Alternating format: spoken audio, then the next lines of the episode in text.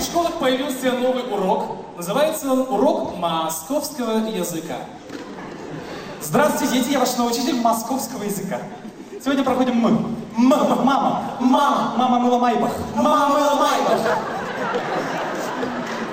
Теперь п, п, понаехали. Понаехали. Понаехали что-то. Понаехали что-то. Хорошо, теперь слово ко. Ко. Корола. Корола. Кокаин. Кокаин. Продаем кокаин, покупаем королу. Продаем кокаин, покупаем корову. Молодцы.